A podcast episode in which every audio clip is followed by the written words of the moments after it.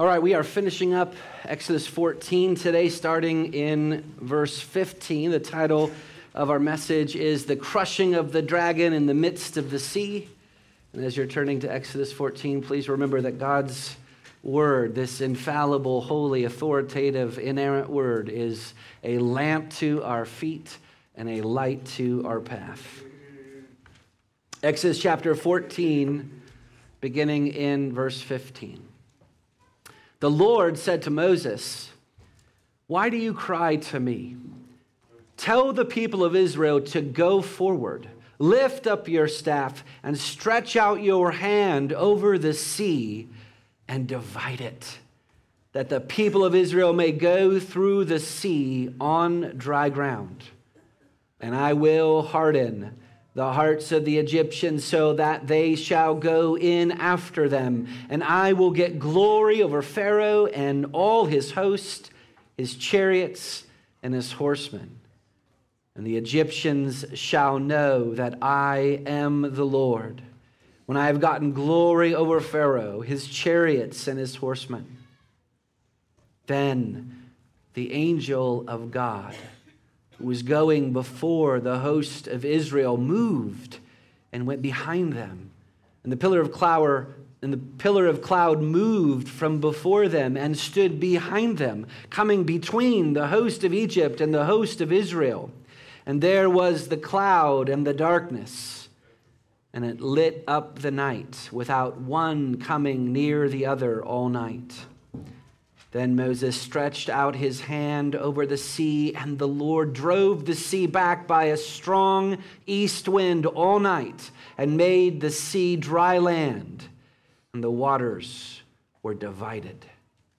And the people of Israel went into the midst of the sea on dry ground the waters being a wall to them on their right hand and on their left. The Egyptians pursued and went in after them into the midst of the sea, all Pharaoh's horses, his chariots, and his horsemen. And in the morning watch, the Lord, in the pillar of fire and of cloud, looked down on the Egyptian forces and threw the Egyptian forces into a panic, clogging their chariot wheels so that they drove heavily. And the Egyptians said, Let us flee from before Israel, for the Lord fights for them against the Egyptians. Then the Lord said to Moses, Stretch out your hand over the sea, that the water may come back upon the Egyptians, upon their chariots, and upon their horsemen. So Moses stretched out his hand over the sea, and the sea returned to its normal course when the morning appeared. And as the Egyptians fled into it, the Lord threw the Egyptians into the midst of the sea. The waters returned and covered the chariots and the horsemen of all the host of Pharaoh that had followed them into the sea. Not one of them remained. But the people of Israel walked on dry ground through the sea, the waters being a wall to them on their right hand and on their left. Thus the Lord saved Israel that day from the hand of the Egyptians. And Israel saw the Egyptians dead on the seashore. Israel saw the great power that the Lord used against the Egyptians so the people feared the Lord, and they believed in the Lord and in his servant Moses. Thus ends the reading of God's word. Let's pray.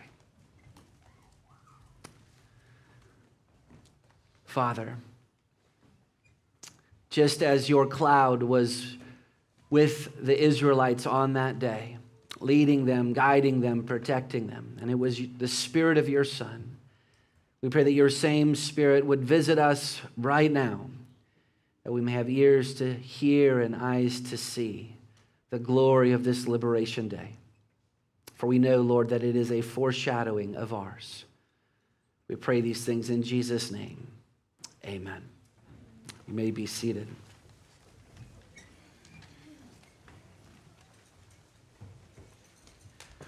We were talking in the prayer room right before service started that kind of the relationship between the 10th plague, the killing of the firstborn, when they were decisively cast out of Egypt, and now this event of the crossing of the Red Sea is kind of like the relationship between D Day in World War II, the day when they decisively won the victory in Germany, and VE Day when Germany actually signed the treaty uh, a year and a half later of unconditional surrender. That's what we're seeing here. This is the mop up operation. This is the same analogy here of Jesus dying on the cross 2,000 years ago, the shed Passover lamb, and then we're waiting for VE Day. And I, I will tell you that next to the creation event itself, the crossing of the Red Sea is bar none the greatest miracle in the Old Testament. It is the event that God keeps on reminding Israel again and again about. 40 years after this event, he tells them in Joshua 24 7, I put darkness between you and the Egyptians and made the sea come upon them and cover them, and your eyes saw what I did in Egypt. 800 years later, Isaiah said to the Lord in Isaiah 51:10, "Was it not you who dried up the sea, the waters of the great deep, who made the depths of the sea a way for the redeemed to pass over?" A thousand years later after that, Nehemiah prays, and you saw the affliction of our fathers in Egypt and heard their cry at the Red Sea, and you made a name for yourself as it is to this day. You divided the sea before them so that they went through the midst of the sea on dry land, and you cast their pursuers into the depths as a stone into mighty waters. Nehemiah 9 9 through 11. And then this was a permanent fixture in their songbook. They sing about it in Psalm 74 13, Psalm 78 13, Psalm 106 9, 114 13. Why was this event so foundational to Scripture? Well, I've already said it, haven't I? This is a foreshadowing of the gospel. Just as a deliverer was born in Egypt for the Lord's people, so a deliverer was born in spiritual Egypt. The first deliverer was Moses, this one is Christ. Just as Pharaoh persecuted the people of God of old, so uh, the seed of the serpent continues to persecute true Israel, God's elect. Just as Moses spread his arms to heaven and the, the Red Sea tore open, so Christ spread his arms to heaven on the cross, and that veil was torn in two. Israel was baptized in the sea and was saved, 1 Corinthians 10 2, and we are baptized into the blood of Christ and are saved, Revelation 1 5. So the Red Sea, it, it is both true history and the gospel promised in the Old Testament. So here is our outline this morning. We're going to see how salvation is the glorifying of God, how salvation is the recreation of man, and then how salvation is the crushing of the dragon. So let's look first. Salvation is the glorifying of God. Now, if you weren't here last time, Israel found themselves in an impossible situation. God led them backwards, and He led them right into a trap. On their right and left hand was a demon and a castled city, and at their backs was the Red Sea, and Pharaoh and his army was blocking the only exit. And they cry out against the Lord sinfully, forever leading them out of Egypt. And Moses tells them in verse 14, The Lord will fight for you. You only have to remain silent. So then we pick up now in verse 15. The Lord said to Moses, Why do you cry to me? Now, of course, we actually don't see Moses crying out at all to the Lord, do we? Probably what's happening here is that God is addressing Israel's sinful cry to Moses because he's the human mediator of the covenant. In essence, what God is saying here is look, the time for crying is over. Now is the time for action. Salvation is at hand. Halfway through verse 15, he says, Tell the people of Israel to go forward. Hebrew word there is uh, pull up your tent pegs, break camp. It's time to leave. And then he tells Moses in verse 16 Lift up your staff, stretch out your hand over the sea, and divide it. That word means to cleave. It means to break in half. The Red Sea was to be cloven, broken in half. Not, not like this bit of the, the sea goes that way and that bit of the sea goes that way. No, it was to be two, two vertical walls of water.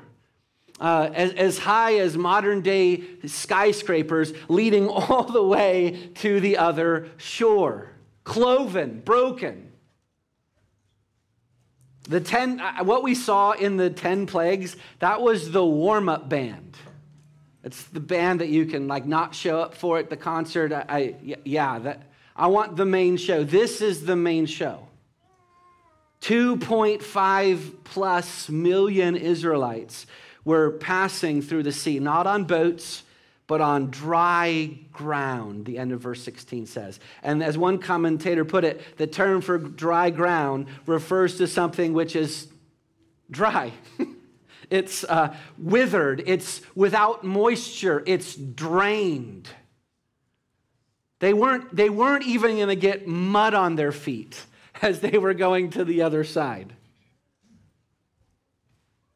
Now, children, boys and girls, if you were Pharaoh, if you were Pharaoh, do you think following Israel into the Red Sea was a good idea here? It's like one of those horror movies where you're like, the monster's behind the door, and you're like, don't go in the door. Would you go into the sea? Of course you wouldn't. Uh, God had already destroyed Egypt with 10 plagues. Pharaoh's own son, his heir to the throne, was dead. Does it seem like a good idea to follow him? No. Then why did they? Look at verse 17.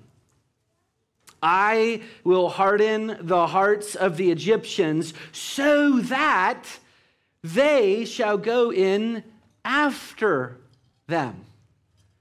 They pursued Israel into this tunnel of death, whom Yahweh, their enemy, was upholding with his power because God hardened their hearts to make them to do so.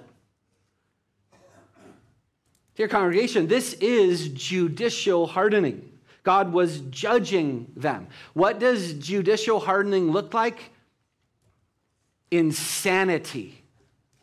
It looks like insanity. Go read Romans 1 with your children this week. Show them how, when a people refuses to give thanks and honor to God, that God hands them over to a reprobate mind. Show them what verse 24, 26, and 28 looks like. You know what it looks like?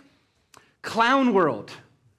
People, uh, the result is a world who does the most stupid things imaginable, things that lead to their own destruction on an accelerated speed. Does that sound maybe a little bit familiar? That's what's happening right here. God hardened their hearts in judgment because although they had all the evidence in the world that Yahweh was the true and living God, they refused to worship him. And if God will not be honored by them willingly, he will extort glory from them in their death. Look halfway through verse 17. And I will get glory over Pharaoh and all his host, his chariots, and his horsemen. What type of glory does God have in view here? The glory of human acknowledgement.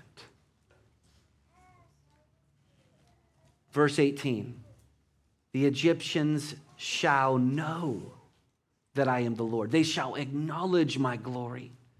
When I've gotten glory over Pharaoh, his chariots and his horsemen, certainly before Pharaoh's death and the Egyptians' death, they came to the terrifying knowledge as the waters were coming in that Yahweh was the true and living God.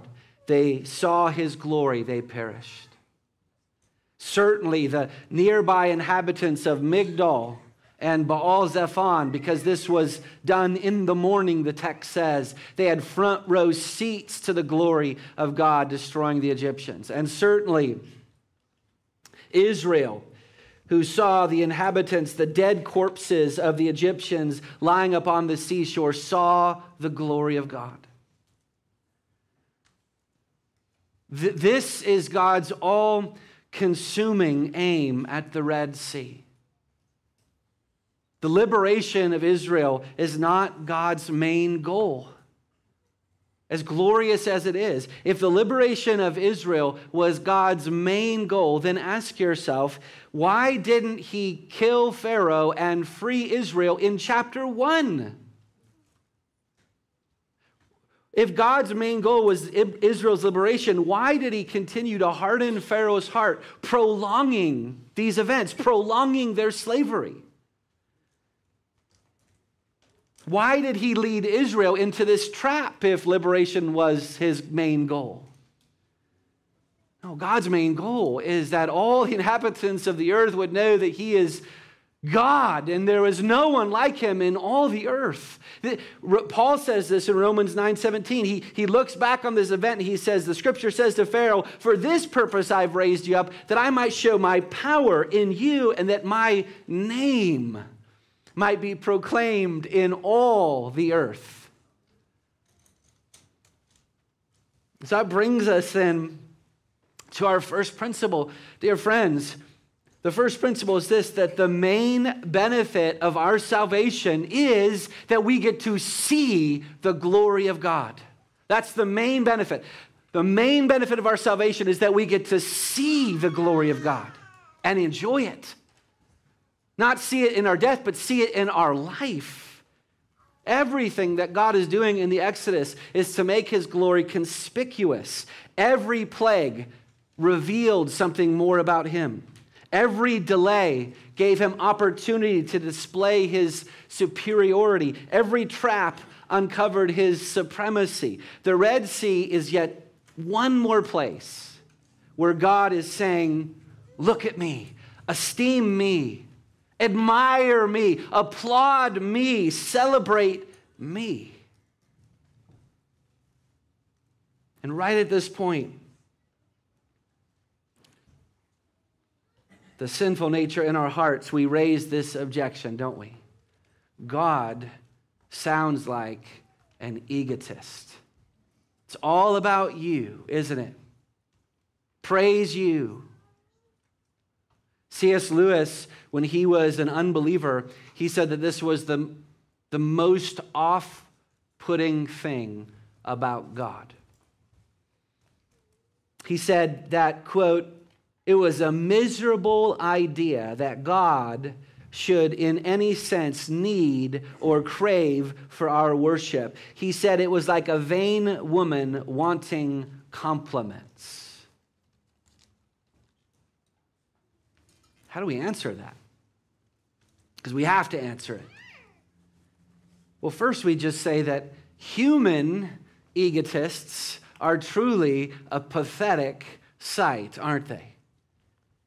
They are pathetic because they think that their greatness comes from themselves. And Paul, of course, says, Why? Uh, what do you have that you did not receive? If then you received it, why do you boast of it as if you did not receive it?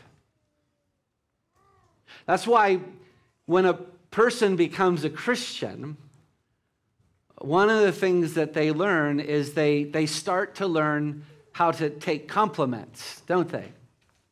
Johnny, that was great. Johnny might say something like, Thank you. And then what might he follow it up with? Praise God, right? But ask yourself, what should God say when we compliment him? Wow, God, that was amazing what you did. Should God deflect that? Should God say something like, oh, no, don't say that about me. I'm not deserving? No.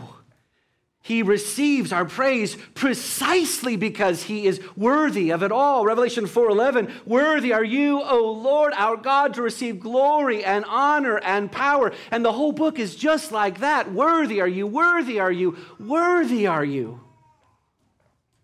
It would be a lie if God were to say, "Oh no, give that attention to someone else." But there's something else this was Lewis's discovery when he became a Christian. He said, quote, I did not see that in the process of being worshiped, that God communicates his presence to men. Even in Judaism, the essence of the sacrifice was not really that men gave bulls and goats to God, but that by their doing so, God gave himself to men. That's the essence of the gospel, isn't it? That God gives himself to men. Romans 8:32, he who did not spare his only son but gave him up for us all. Brothers and sisters, think about what's happening in this service right now at this very moment. What is happening? Who is the real beneficiary of this service right now? What is the Lord doing right now as we are praising Him and acknowledging Him and esteeming Him? What is He doing? He's giving Himself to us. In the very praise of God, He's revealing, communicating, sharing Himself with us. He invites us to praise Him in service precisely so that we could feast off the abundance of His house and drink from the rivers of His delight. Don't you see that, that God's main goal in sending Jesus Christ into the world was not simply so that we could have eternal life? Everybody has eternal life. Satan has eternal life. Pharaoh has eternal life. Eternal life is no life at all if we don't get to see the glory of God. That's called hell. God's main goal in sending Jesus was so that we could see his glory. And this is the very pinnacle of Jesus' high priestly prayer. In John 17 24, he said, Father, I desire that they also whom you have given me, that's us, may be with me where I am to see my glory. Because you have loved me before the foundation of the world. The Father has enjoyed the glory of the Son since before the foundation of the world, and now the Son wants us to share in that same glory. So that's our first principle that the main benefit of our salvation is that we get to see the glory of God.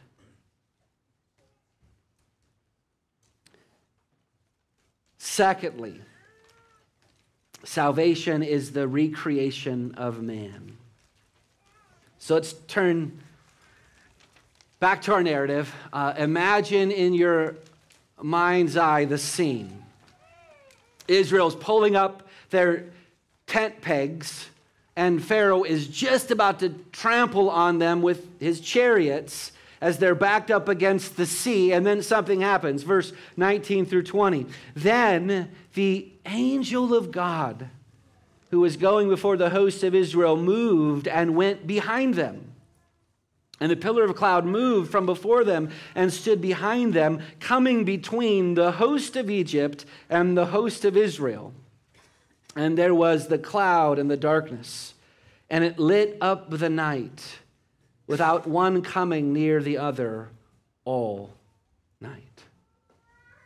This was not some generic angel who stopped Egypt's army from trampling Israel, it was the Son of God Himself Verse 24 identifies him as Yahweh. So, putting those together, the angel of Yahweh, who is the messenger or the angel of Yahweh? It's the Son, God's own Son.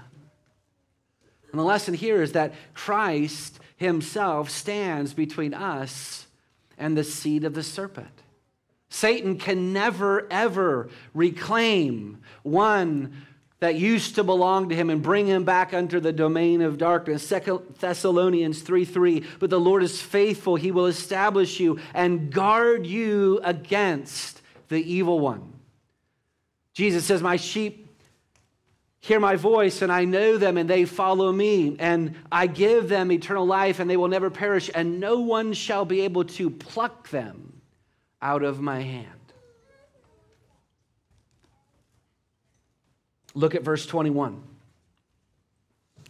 Then Moses stretched out his hand over the sea, and the Lord drove the sea back by a strong east wind all night and made the sea dry land, and the waters were divided. I used to think this meant that it took all night for the God can use natural means, all night for the wind to blow the waters back, but that's not what's happening the miracle was nearly instantaneous, but how long do you think it would take 2.5 million people to get through the sea? All night. So he performed the miracle instantaneously, and then he sustained the wind all night to hold the walls of the water up. But what's crucial to see at this point is the language of creation the language of creation. Notice carefully how does God put it? The Lord made the sea dry land, and the waters were divided. Does that sound familiar? Keep your finger here. Turn back to, to Genesis 1 9 if you have a digital device. I don't know how you do that, but turn back to Genesis 1 9. This is the third day of creation. And what does God say on the third day of creation?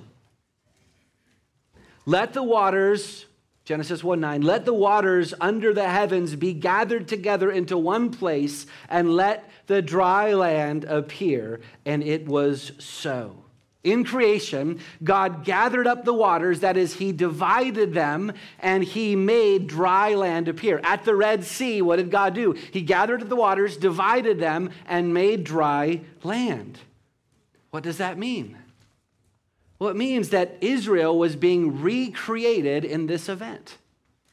When God delivered them from Egypt, it is as if God was recreating the world in Israel.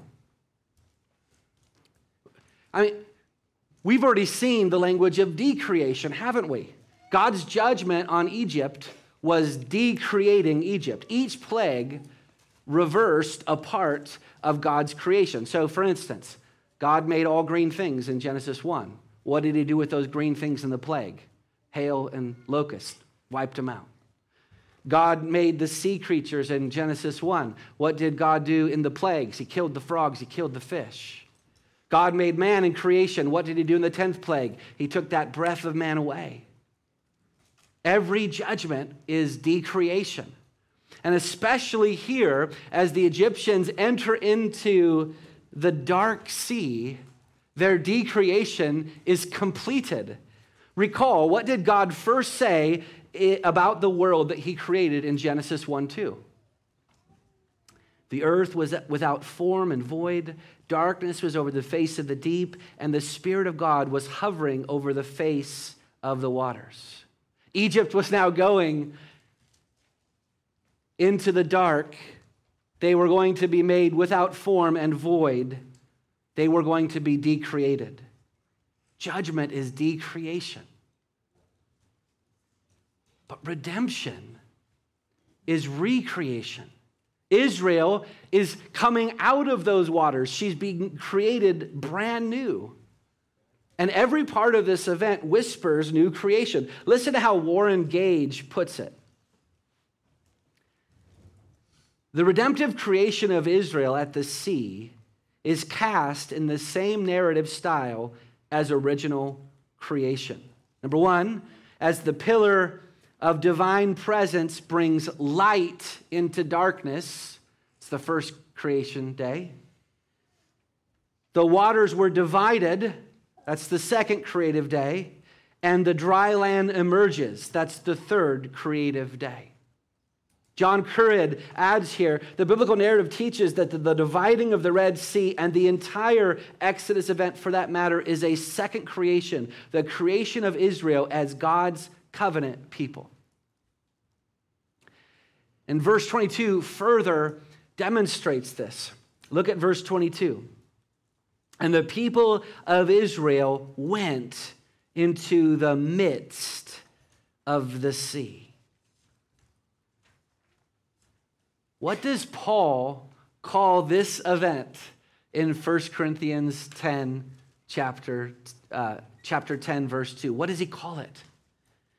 Calls it baptism. Uh, 1 Corinthians 10, verses 1 through 2 For I do not want you to be unaware, brothers, that our fathers were all under the cloud, all passed through the sea, and were all baptized into Moses in the cloud and in the sea passing through the sea from death, Egypt, into life in the promised land, was Israel's national baptism. And that baptism came with a new name. It says that they were baptized into Moses. They were shedding off the citizenship that they had with Egypt forever. And now they were named under Moses, who was the human mediator of the old covenant. So, this crossing of the sea was a baptism, it was a renaming, a recreating of God's people. So that brings us then to our second principle. The second benefit of our salvation is that we are recreated in Christ Jesus. We're recreated in Christ Jesus. This is what the New Testament says everywhere, Ephesians 2:10. We are his workmanship, created in Christ Jesus. 2 Corinthians 5:17 Therefore if anyone is in Christ he is a new creation the old has passed away the new has come. Salvation is recreation. We're given a rebirth John 3 3. We're, we are regenerated and renewed Titus 3 5. We are given new hearts Ezekiel 36, 26. We're given, we're made new men, Ephesians 4, 24. We're given a newness of life, Romans 6, 4. We're, at baptism, we're given a new name, Matthew 28, 19.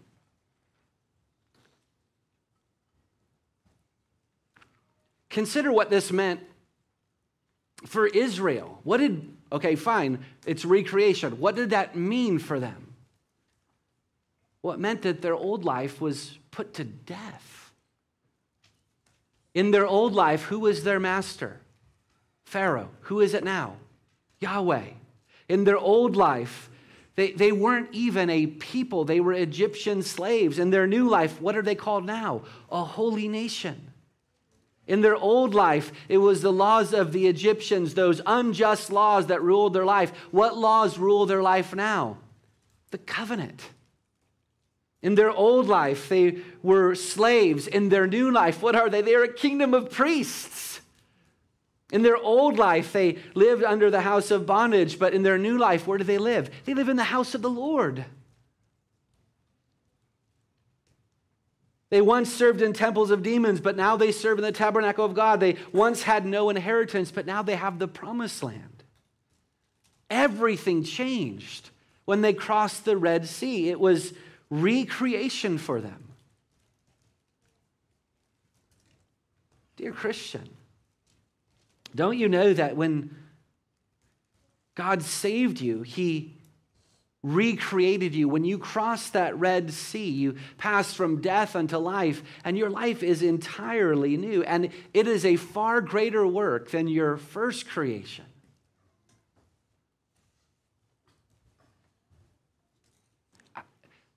Think about what your life was. Or if you were a covenant child born into the covenant, think about your, what your life could have been. Beloved, in, in, in our first creation under Adam, what was true about us? Because Adam was our federal head, we had all of his guilt and sin imputed to us. But in the new creation, when, when we cross that Red Sea of Christ's blood, Christ became our federal head, and all of his righteousness was imputed to us, and our sin and guilt was washed away by the baptism of the Spirit.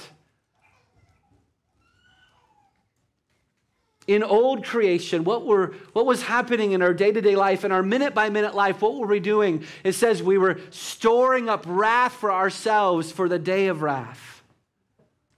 But in new creation, when we crossed that red sea of Christ's blood, all of that wrath was propitiated. In this is love, not that we love God, but that He loved us and that He gave His Son to be a propitiation for our sins.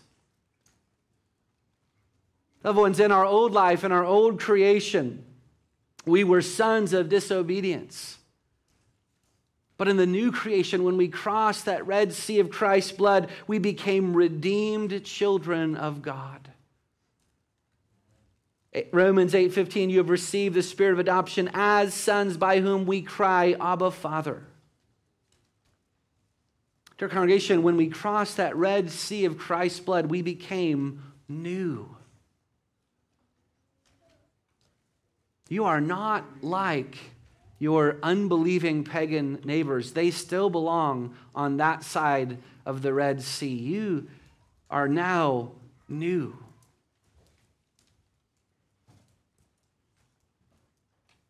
That's our second principle that the second benefit of our salvation is that we are recreated in Christ Jesus. So let's look thirdly how salvation is the crushing of the dragon. Now, apparently, Christ in that fire cloud moved at some point so that the Egyptians could enter the sea. Look at verse 23. The Egyptians pursued and went in after them in the midst of the sea, all Pharaoh's horses, his chariots, and his horsemen. Egypt's bloody pursuit of Israel is not a sign that evil is winning. It's a sign that evil is about to get crushed. So don't misinterpret providence, loved ones. Whenever it looks like evil is going to win, God is about to spring the trap. Look at verse 24. In, and, and in the morning, watch. In the morning watch, the Hebrew here ref- refers to the last military watch that soldiers take part in over the course of a night to prevent surprise attacks. There's three watches. This is the last one in the morning. But notice it's not Israel that's on watch duty, it's the Lord Himself. And in the morning watch, the Lord, in the pillar of fire and of the cloud, looked down on the Egyptian forces and threw the Egyptian forces into a panic, clogging their chariot wheels so that they drove heavily. The NIV says that he jammed up their wheels so that they had difficulty driving. So the Israelites walked through on dry ground, and the Egyptians whether due to mud because water was maybe starting to come in from the walls or some other means, couldn't drive their chariots. They got stuck in the middle. And the Egyptians immediately in- interpreted this as supernatural. Halfway through verse 25, and the Egyptians said, Let us flee before Israel, for the Lord fights for them against the Egyptians. God fulfilled what he said in verse 18 that the Egyptians would know that this was the work of the Lord. Verse 26 Then the Lord said to Moses, Stretch out your hand over the sea, that the water may come back upon the Egyptians, upon their chariots, and upon their horsemen. This is the second time in history up to this point that the seed of the serpent would die by drowning. The first was the flood in Genesis 7. Verse 27 So Moses stretched out his hand over the sea, and the sea returned to its normal course when the morning appeared. This was so that the surrounding cities could see what happened. And as the Egyptians fled into it, uh, the, the Hebrew there is that they tried to escape. The Lord threw the Egyptians into the midst of the sea. It's the idea of shaking them into the water. The waters returned and covered the chariots and the horsemen, and of all the host of Pharaoh that had followed them into the sea, not one of them remained. Children, boys and girls, uh, hopefully I won't spoil this for some of you who have not seen this movie, but it's pretty old. Uh, that, that movie, The Prince of Egypt. What happens at the end when the, the sea covers the army? Who's still alive? Pharaoh, right? He's pining for his brother, and Moses is pining for his brother. The movie is generally okay, but they totally get this part wrong. Pharaoh died. All of the Egyptians died, not one of them remained. Moses told them, The Egyptians that you will see today, you will never see again. Psalm 136 15 says that God overthrew Pharaoh and his host in the sea. They all perished.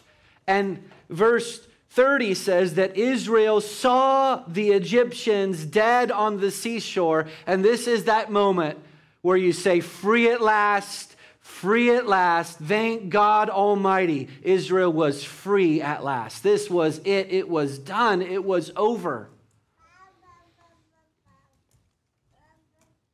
But there's a deeper magic, isn't there? Remember what Scripture calls Pharaoh. He calls Pharaoh the dragon. Ezekiel 29 3, 32 2. And in doing so, he identifies Pharaoh, the dragon, with the, with the greater dragon, Satan. Revelation 12 9.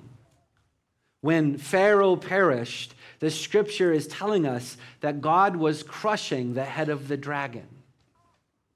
And this is precisely what Psalm 74 13 says. In the KJV, it says, Thou didst divide the sea by thy strength, thou crushed the heads of the dragons in the waters. Isaiah says the exact same thing in Isaiah 51, 9 through 10, but this time he's speaking to the Lord. He says, Awake, awake, put on strength, O arm of the Lord. Awake as in the days of old, the generation of long ago. So he's talking about 800 years previous. He says, Was it not you who cut Rahab into pieces? Rahab is the symbolic name for Egypt. Was it not you who cut Rahab into pieces, who pierced the dragon? Was it not you who dried up the sea, the waters of the great deep, who made the depths of the sea a way for the redeemed to pass over?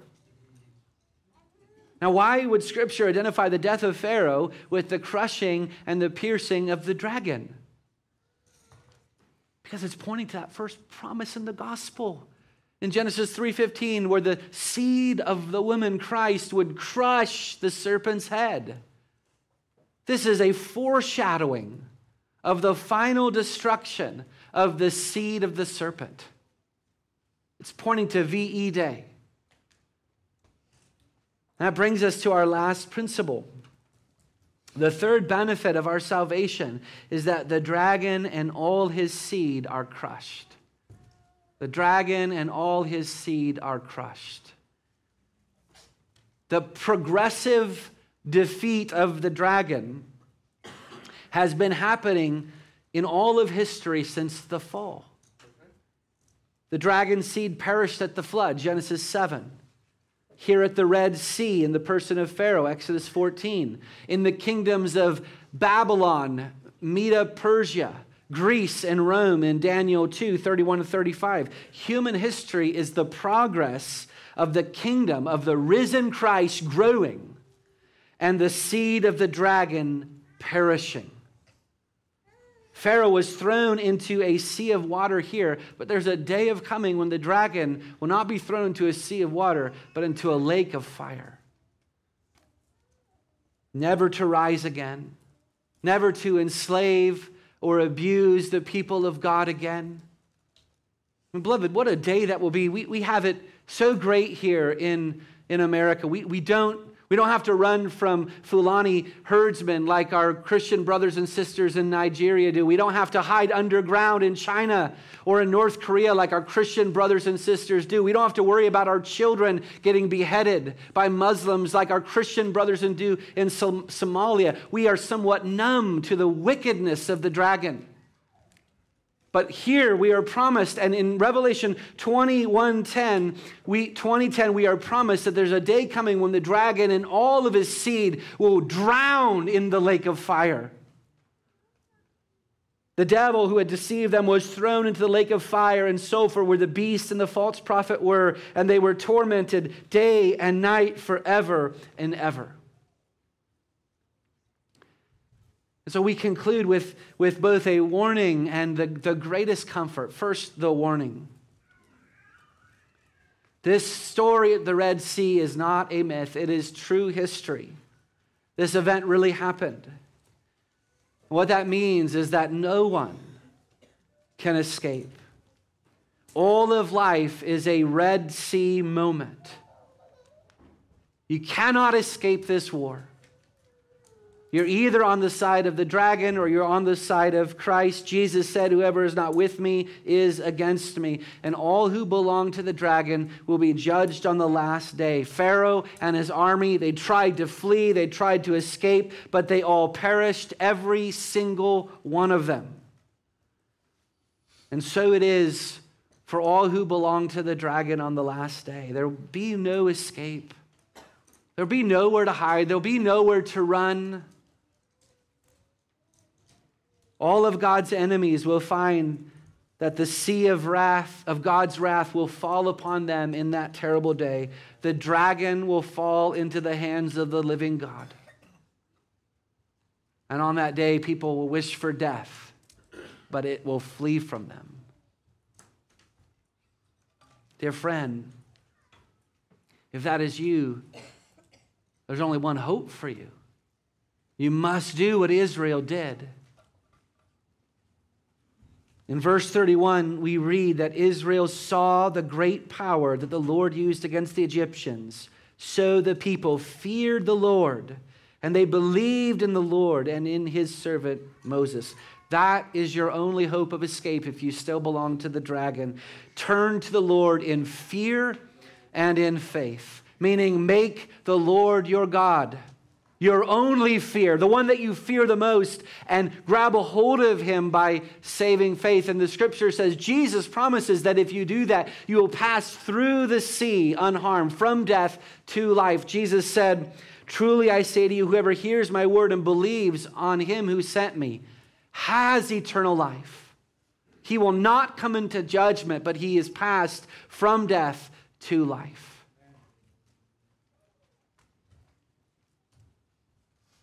Lastly, this doctrine is for, for the greatest of all comforts. Take comfort, dear Christian. When God saved you,